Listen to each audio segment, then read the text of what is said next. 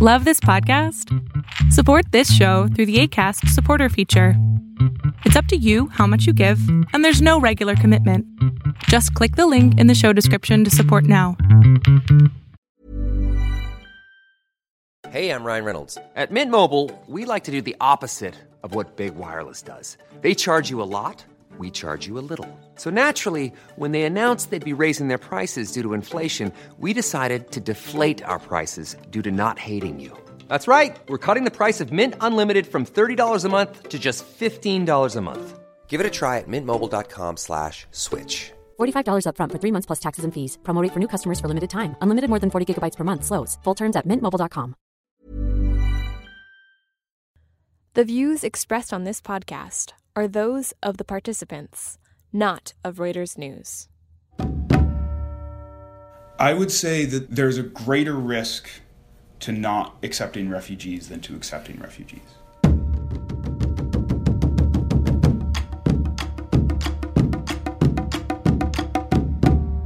President Trump issued an executive order temporarily halting refugees from entering the United States. He's also advocated for protected civilian zones in conflict areas. Today's guest examines these policies and whether they truly serve U.S. security interests. You're listening to Reuters War College, a discussion of the world in conflict, focusing on the stories behind the front lines.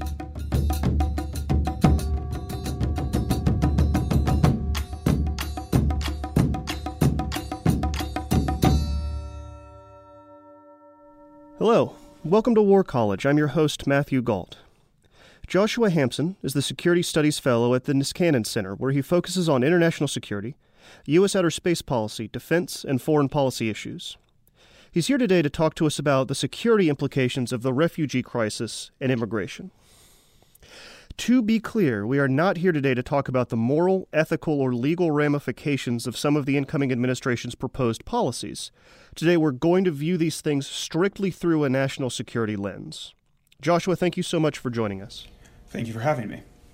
So, just before 5 p.m. Eastern, uh, last Friday, as of this recording, so I think two Fridays ago, as of the actual episode's release, President Trump signed an executive order titled Protecting the Nation from Foreign Terrorist Entry into the United States. I assume you've had a chance to read it? I have, yes. And do you think, as outlined, it'll keep America safe? No, I don't. I think there are um, several issues with it. First, I just want to outline what the main things it does. Other than some reviews of immigration and visa processes, the executive order bans immigration from seven countries temporarily for 90 days. Uh, these countries are Iraq, Syria, Somalia, Sudan, Libya, and Yemen, and Iran. Those countries do have issues with terrorism, but the executive order does not address some countries that have issues with terrorism as well, such as Pakistan, Afghanistan, or Saudi Arabia, whose citizens have conducted terrorist attacks in the United States. So, first off, there's an issue just in general with terms of this, the scope of the executive order on that side. The executive order also deals with refugees. It suspends the entire refugee program globally for 120 days and orders a review of the process to see whether or not it could be made more strict. So, um, those are the two main things that the executive order does. And the reason why I don't think, as framed, it will keep America safe is firstly, the issue with scope. Um, it only addresses seven countries, and it doesn't address some of the countries that have had citizens who have come over on visas and committed attacks while in the United States. It also, the way that the executive order was implemented, causes some problems in terms of countries that we work very closely with on counterterrorism operations. So it's alienated, for example, the Iraqi parliament. They've put into place, well, they've voted on a, a reciprocal ban, which could affect our contractors who are supporting our military operations in Iraq. The, pro- the way the process was done also hurts people that have helped us fight terrorism in specific places. For example, um, Iraqi interpreters and their families who have been threatened and in danger after working with us have, have experienced problems either coming in themselves or trying to get their family members into the United States. And so it tells those people that working with us is not necessarily honored.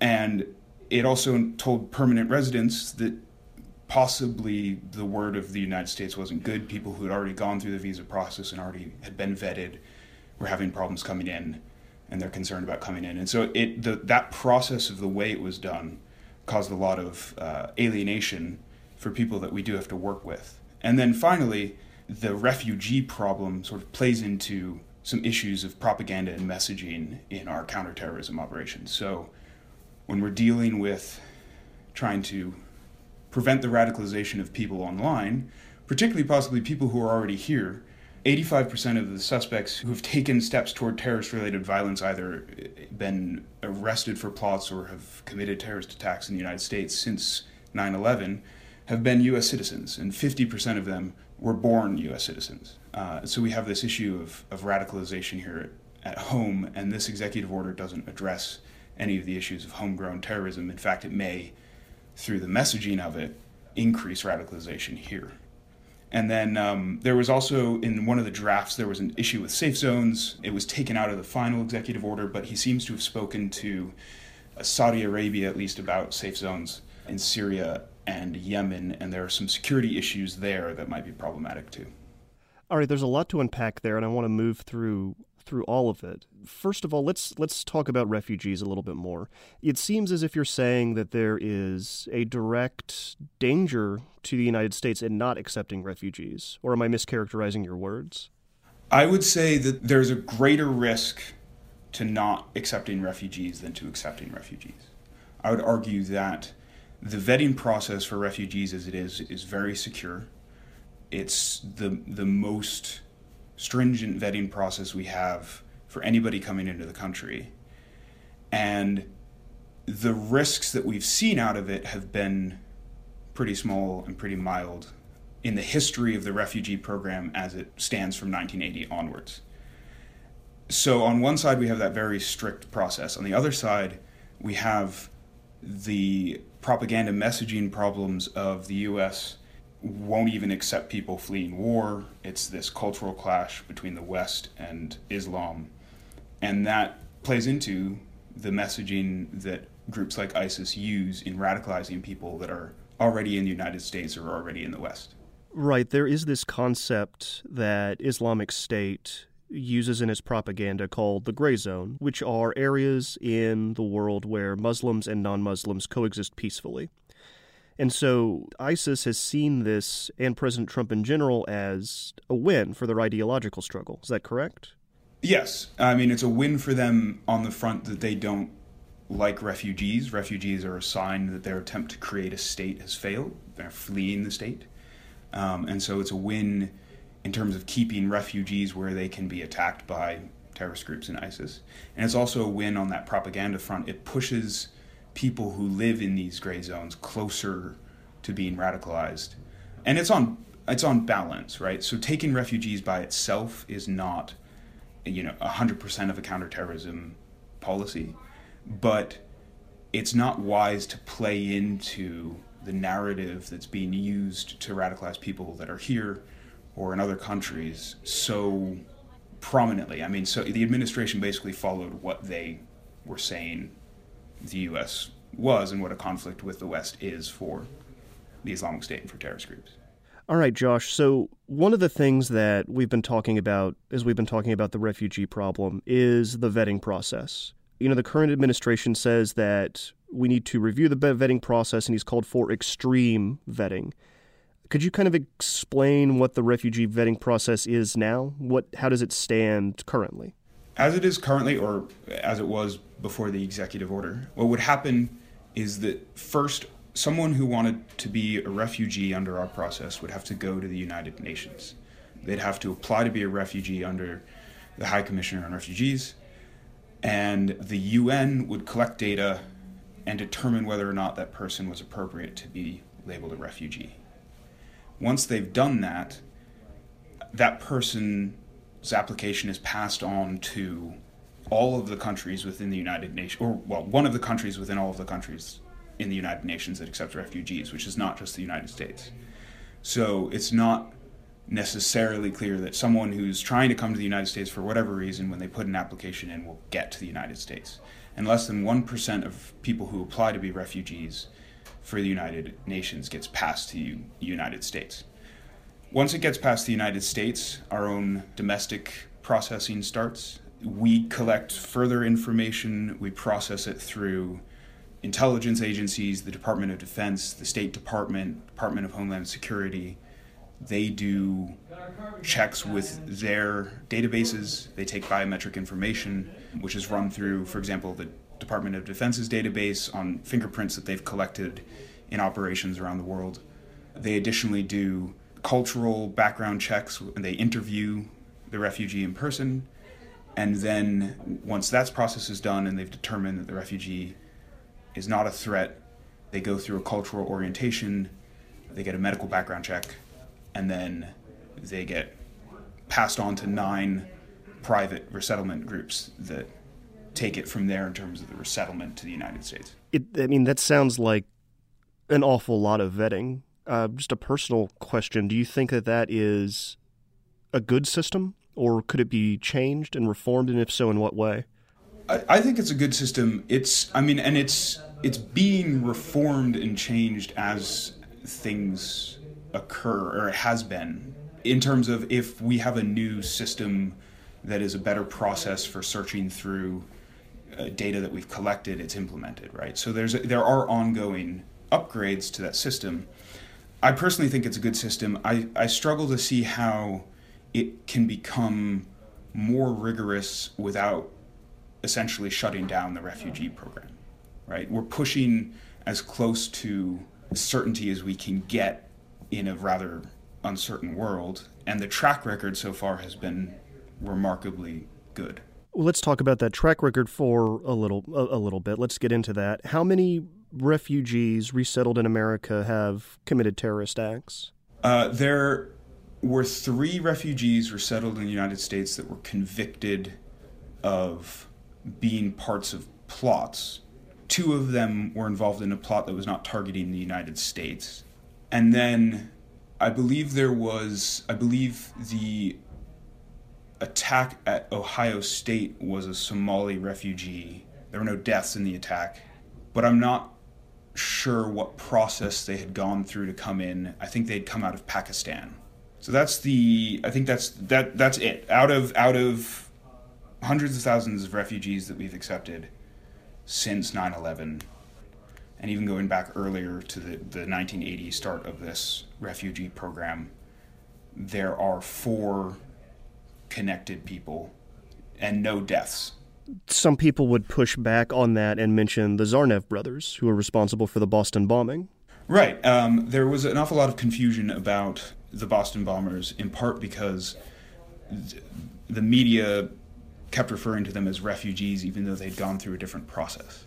The Tsarnaev brothers were asylum seekers, which means that you come into the United States on a different visa, and once you get here, you claim asylum for political or oppressive reasons, and then that application gets processed. So the Tsarnaev brothers did not go through the refugee process, which can take up to two years, and during that process, the refugees are not in the United States. Right, and it's also, I think, important to point out that, a, like you said, they were here on a on a tourist visa and status seeking asylum, and also they weren't from the regions that are covered in the executive order. Correct?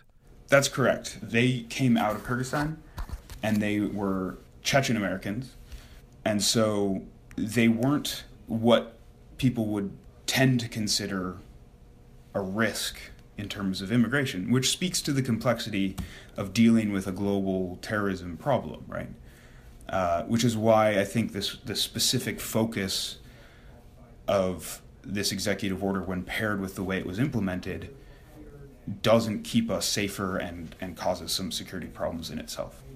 All right, we're going to take a break real quick, War College listeners, and in just a minute we will be back with more from Josh Hampson on the security implications of Trump's executive order regarding immigration and refugees.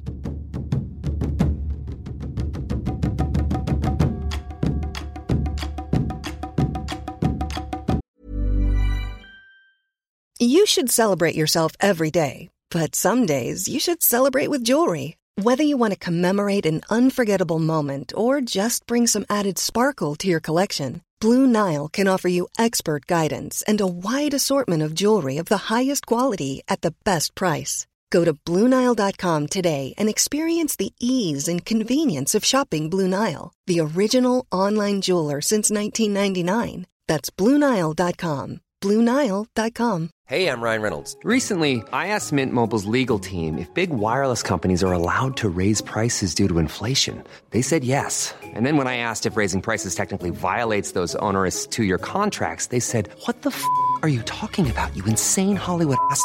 F- So to recap, we're cutting the price of Mint Unlimited from $30 a month to just $15 a month. Give it a try at mintmobile.com slash switch. $45 upfront for three months plus taxes and fees. Promo rate for new customers for limited time. Unlimited more than 40 gigabytes per month. Slows. Full terms at mintmobile.com.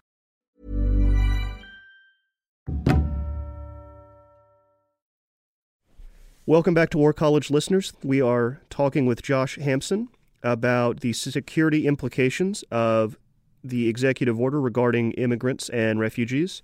So I want to jump into something that may be a little odd, but are there secu- national security benefits to accepting refugees? I would argue that there are, and I think it, it gets back to that propaganda and messaging uh, issue that we were talking about earlier. When you're dealing with a global terrorism network that's trying to now focuses almost explicitly on radicalizing people within the countries that they're fighting, dealing with propaganda is is a major concern in in a counterterrorism operation. And so when you have a group of people who are fleeing violence, who are well vetted, that you can take in, it does several things. It pushes back against this idea that there's a war between the West and Islam by saying, no, you know, we will accept people who we understand have humanitarian needs uh, and, you know, we do know that they've been properly vetted. And then additionally, those people that come in can be part of a sort of counter message when you're coming out of a community that has has a big focus on familial groups and extended families are incredibly important. Uh, what you do for one person can help or is considered doing for the family, and so helping one person and having them have a life in the United States spreads. I mean, it spreads throughout their families and their communities, and it can help counter messages that otherwise might radicalize people, particularly if you contrast with, with not taking refugees at all. Kind of going off of that, I want to talk about what some of the alternatives look like. I know that we've teased safe zones a little bit, so let's let's get into that and talk about safe zones and refugee camps. Mhm. Is Trump has talked about s- establishing safe zones in areas such as Yemen, and I'm wondering if you can tell me what what safe zones are like and if they are effective. So safe zones are a the idea that he's proposing is that we'll set up these territories within Syria or Yemen, uh, and we will put refugees there, and we will protect them there from terrorists, and that way we don't have to worry about people sneaking through our refugee process. There are two problems with safe zones. The first being that they require quite a lot of protection. This was a conversation that was had after the Paris attacks. A lot of people proposed safe zones for similar reasons. And the Department of Defense quoted number on ground troops needed to protect a safe zone was 15 to 30,000 soldiers. And so the question that we get into is, particularly if you have an active war zone, which both Syria and Yemen are, are we going to put in 30,000 ground troops to protect that safe zone? Uh, are we going to put American soldiers at risk to basically fight off a running war between the regimes in those countries and, and rebels in those countries? And at the same time, we'd have to institute a no fly zone because of the, the barrel bomb attacks that have occurred. But primarily, it would be about the ground troops. Most of the deaths that have occurred in Syria, for example, have, have been committed by ground troops or artillery. So the question is again, are we going to put that number of troops in? Um, how are we going to deal with the complexities of protecting refugees not only from terrorists but from the Assad regime? And then once you get into the question of the Assad regime, it might pull in Russia. And so it's a major escalation in the conflict. Uh, and it's not clear that it would not have worse security effects for us than than taking refugees. I think it probably would. And then the second issue in play is the fact that these safe zones and refugee camps tend to be rather horrible in terms of their conditions. There's no jobs, there's, so there's no way of maintaining employment skills. Uh, there's generally very little water or electricity, if it exists at all, trash collection, sewage. And so they can wind up being places that are just incredibly miserable to live in, which has problems for radicalization as well. If they become stagnant, if they stay there for too long and you can't resolve the political issue that has caused you to create the safe zones or the refugee camps, they can become problematic in terms of reasons for radicalization, getting back to that message that we were talking about. So, have there been instances where people have been radicalized in refugee camps and safe zones? Has that happened, or is it ongoing now? Uh, there, I think the biggest example that you could bring up was the is the Nahr al Bared refugee camp that existed in Lebanon in 2007. Um, there was actually a three month war fought between the Lebanese military and a group of terrorists within the camp, and I mean it was it was quite violent. They had to go in and clear out clear out the camp. In fact, the inability of the Lebanese military to completely deal with the refu- terrorism network that was in that refugee camp meant that some of the people who were involved in that became part of the network that created ISIS eventually. so th- that's the problem that we're talking about um, in terms of refugee camps being either a, a source of radicalization or a place where terrorists can hide or run operations because they're large, they're generally ungoverned, and the conditions are generally not very good.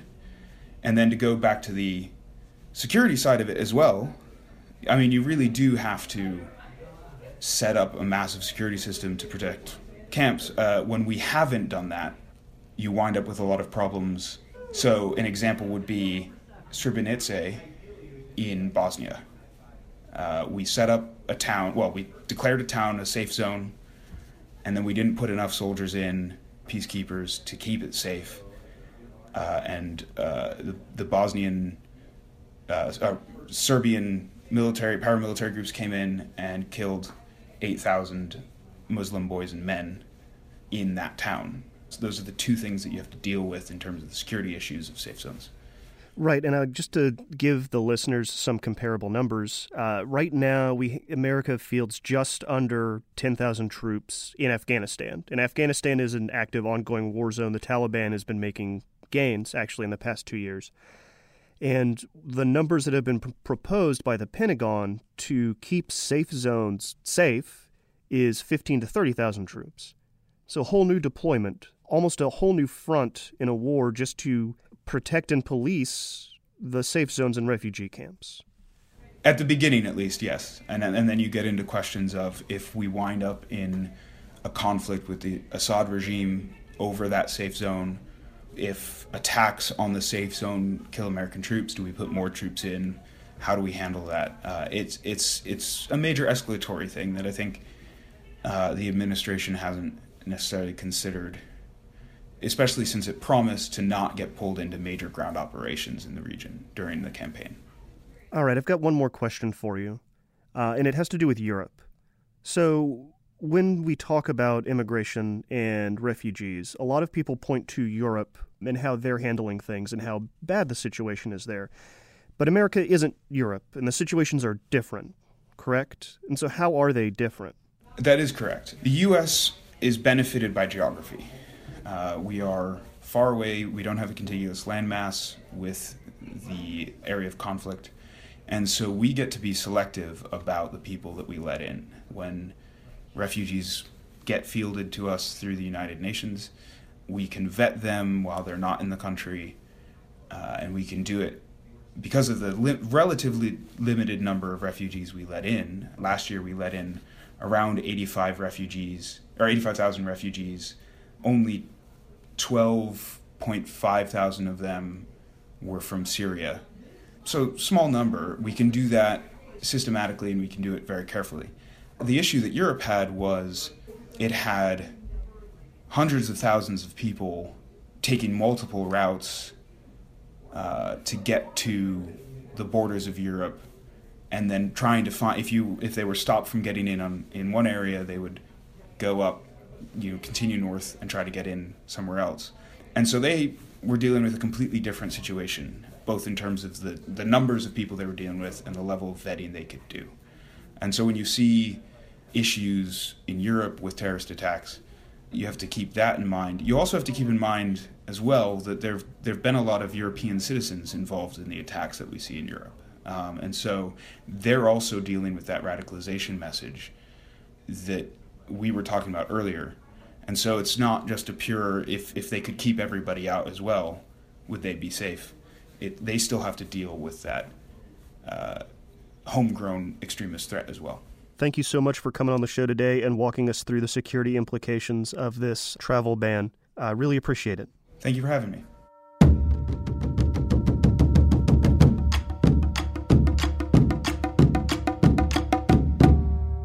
Thank you for listening to this week's show. War College was created by Jason Fields and Craig Heddick. Matthew Gault hosts the show and tracks down our guests. My name's Bethel Habte, and I trim the fat off these interviews so that all you hear are the juicy bits. To support our show, rate us on iTunes. It'll take you a few minutes, but we'll appreciate it forever. Tweet us ideas for future shows. We're at war underscore college. Till next week.